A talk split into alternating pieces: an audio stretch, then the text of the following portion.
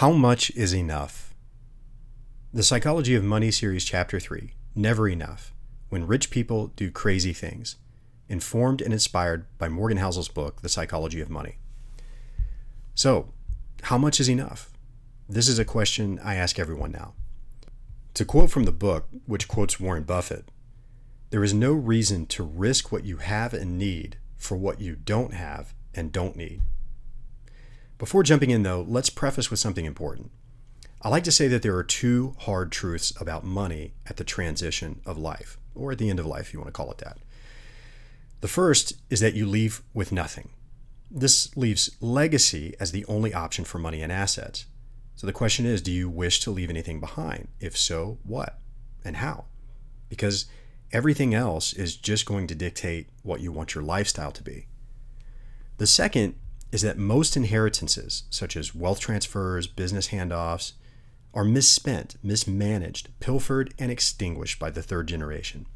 The exception is having rules in place via trusts. So, given this second truth, what kind of life path do you choose? Said differently, what kind of lifestyle do you want? How much is enough?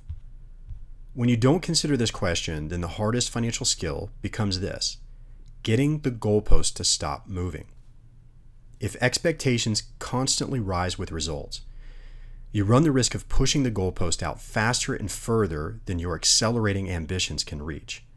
This will not bring you contentment and satisfaction. We know this from studies.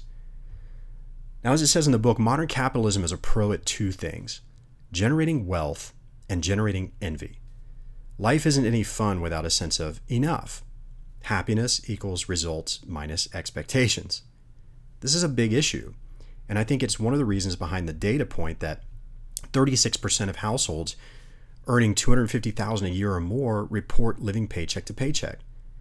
They're always reaching, leveling up their lifestyle, stretching for more, not setting levels of attainment and contentment, perhaps not exchanging their expectations for gratitude.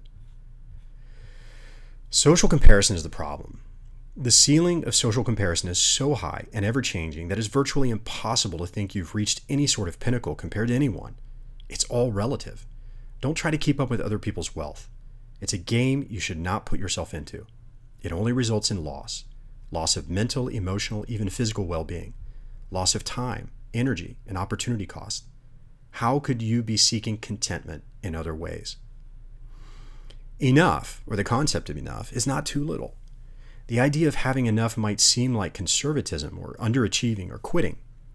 It might seem like leaving money on the table. But think of it this way finding your enough is realizing a healthy boundary. Knowing that if given no measure, you could develop an insatiable chase that will push you to a point of regret. Go back to one of the two hard truths about money when you leave. You take nothing with you. What kind of lifestyle you want becomes the question. Many who do not define their enough and chase endlessly end up being forced to quit by burning out or getting sick or doing something illegal, like white collar crimes, or losing it all on the gamble, or sometimes even early death. Now, there are many things never worth risking, no matter the potential gain, and Morgan Housel points this out in the book. These are excellent. Reputation is invaluable. Freedom and independence are invaluable. Family and friends are invaluable. Being loved by those who you want to love you is invaluable.